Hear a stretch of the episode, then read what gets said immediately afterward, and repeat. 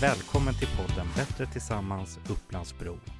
I detta avsnitt får du följa med ut till en park som utvecklas i Bro. Genom projektet Omdaning Bro arbetar kommunen med att göra Bro till en trevligare och tryggare plats med småstadskänsla. Jag ska träffa några av de personer som jobbar med att tillsammans med invånarna utveckla en ny park i centrala Bro. Du kommer även att få lära dig mer om platsens rika historia. 2022 påbörjades utvecklingen av Finstagårdsparken i Upplandsbro kommun. Jag heter Theo Strömdahl Östberg och är på plats i Bro tillsammans med projektledaren för utvecklingen av parken. Hej Johan Björklind Möllegård! Hej! Du jobbar ju här i Upplandsbro kommun. Kan du berätta var exakt är det vi står någonstans? Vi står i en liten skogsdunge en bit från Bro centrum i Finsta-området.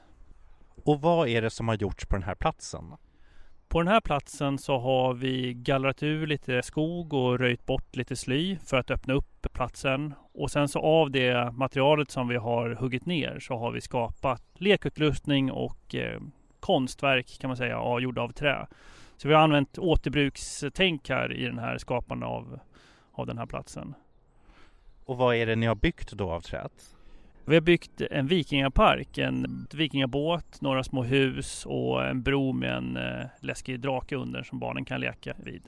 Är det något mer ni har byggt? Vi hade en workshop med ungdomarna efter jag hade byggt första delen och då visade det sig att de ville ha en plats att hänga på med tak. Så då har vi byggt ett tak en bit ifrån där med två grillplatser också. Så man kan grilla och hänga under tak om det regnar. Ni har ju inte bara byggt den här parken utan ni har ju också odlat en del. Kan du berätta om vad det är som har odlats här? Precis. Vi har också gjort ängsytor där vi har tagit bort grässvålen och eh, sått eh, ängsfrön på för att gynna pollinerade arter och ja, även fint för invånarna. När vi gick upp här i den här skogsdungen så gick vi förbi eh, ett gäng ganska små träd men jag tror att det var äppelträd. Vad, vad var det? Här i parken så har vi en äppellund med alla Sveriges landskapsäppelsorter finns planterade här. Du ska ju träffa barn från en förskola här i närheten eh, alldeles strax. Vad är det ni ska göra? Jo, vi ska ha en liten workshop med dem tillsammans med en eh, konstnär. Så ska få barnen göra ritningar till oss eh, här i kommunen och så ska vi ta de här ritningarna och göra om dem så att vi kan bygga någonting av dem. Så de får vara med och påverka vad som kommer till här i, i skogen nu. Det låter jättespännande. Får jag följa med? Ja, ska vi gå och kolla? Ja, det gör vi. Hej alla barn! Vi har pappavecka. Har du det? Pappavecka? Vad fint! Och mammavecka. Ja, mammavecka. Åh, vad härligt! Det är några snickare som kan tänka sig att bygga några fler sådana här saker här i eran eh, skogsdunge. Som barn, det är ju ni, kan leka med. Kanske klättra på, leka, interagera, eh, balansera på, ta sig över eller under som en hinderbana eller en lekskulptur kanske. Men sen kan de, de här snickarna, de kan bygga kanske två, tre, fyra, fem olika saker. Vi vet inte riktigt hur många. Men vad de inte har, de har inga ritningar. Jag tänkte att ni skulle göra ritningarna till eh, snickarna tänkte vi. Och vi har med oss massa papper och massa pennor.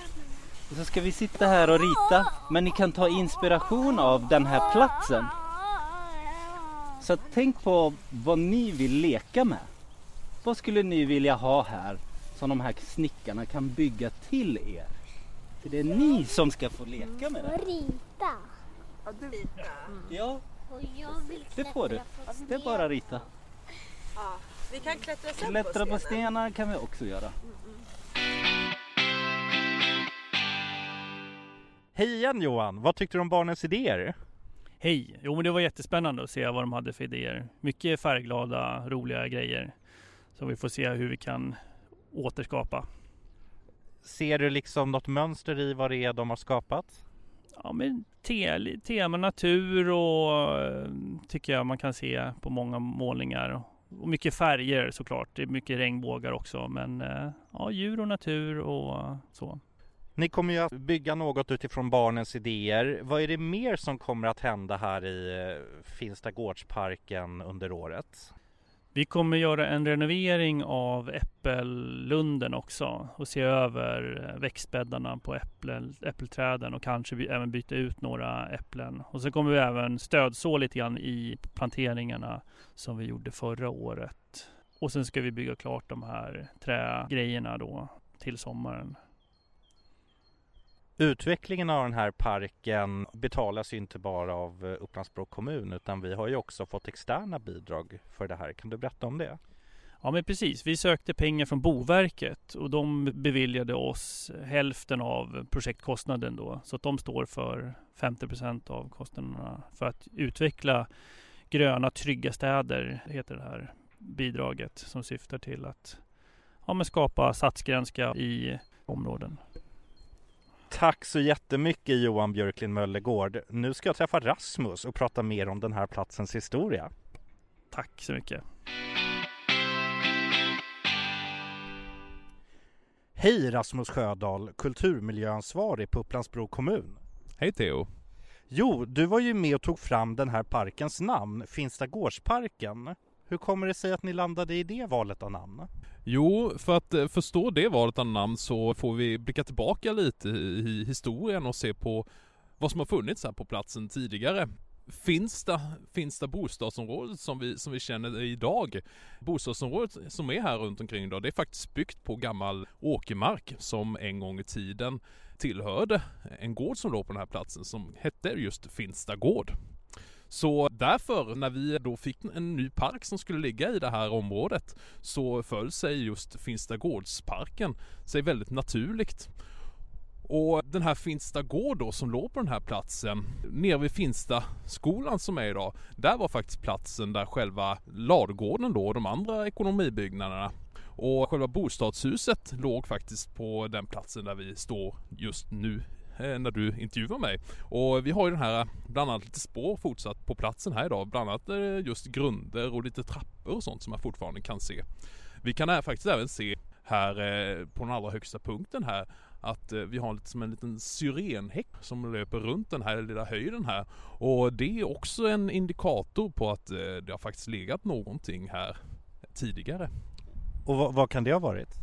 Jo men eh, syrener växer ju inte av en slump på en plats utan det är ju någonting som människan har varit och planterat på platsen. Och eh, det indikerar ju på att de eh, har väl haft en liten trädgård här uppe tidigare.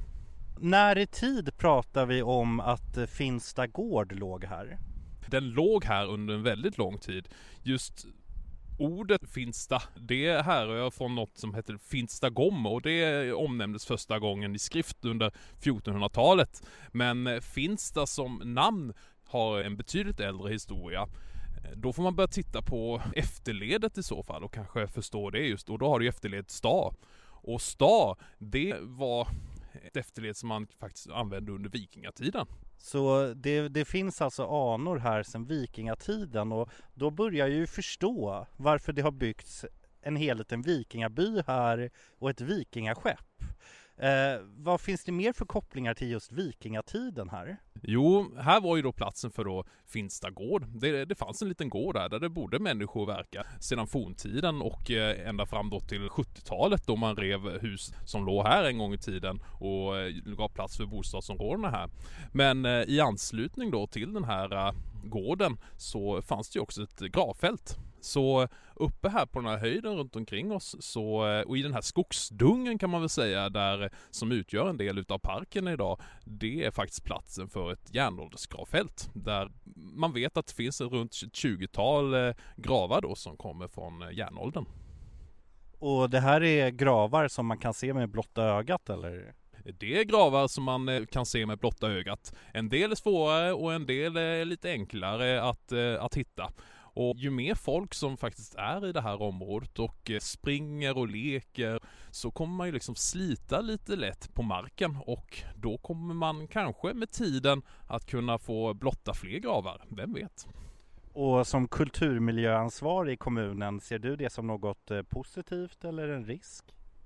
Ja, alltså så länge inte slitaget blir för stort skulle jag vilja säga så är det väl bara kul att liksom barn kommer och springer och, och levandegör den här platsen. För att då funkar ju de som ett par gäng fornvårdare kan man väl säga. Men bara det inte blir för mycket och det tror jag inte det finns någon risk för. I och med att det finns inte någon skola direkt i anslutning och lekplatsen är ju inte heller precis där gravarna ligger. Så spännande. Jag tänkte vi gick ju också förbi en runsten här. Är det en riktig runsten? Det är en riktig runsten. Dock står inte den runstenen på eh, originalplatsen kan man väl säga. Men den ställdes på sin nuvarande plats eh, när man byggde bostadsområdet på 1970-talet. Då ställdes den där den står idag. Och vad vet vi mer om den här runstenen? Man kan väl säga att eh, runstenen eh, är från tiden runt eh, efter 1000-talet där någon gång. 1000 till 1050. För när man tittar på runstenen så kan man se att det är ett kors på den. Och det avslöjar bland annat att vid den här tiden så börjar landet kristnas helt enkelt och vi får en kristen befolkning. Spännande. Och vad är det som står? Vad betyder de här runorna? Jo, eh, på den här stenen så är det inristat runor eh, något i stil med att Gunnar och Iglo Läto sin broder eh, minnesmärke och Gud hjälpe hans ande och Guds moder. Eh, man får väl säga att det faktiskt saknas bitar utav den här runstenen så man har ju inte en komplett text av vad faktiskt som står på den här runstenen. Men eh, finns det några slutsatser du kan dra av det du förstår? Inte mer än att Gunnar och Iglo lät resa stenar. ja men tack så mycket, då har vi i alla fall klargjort det. Tack så jättemycket eh, Rasmus, kulturmiljöansvarig i Upplands-Bro kommun. Tack så hemskt mycket.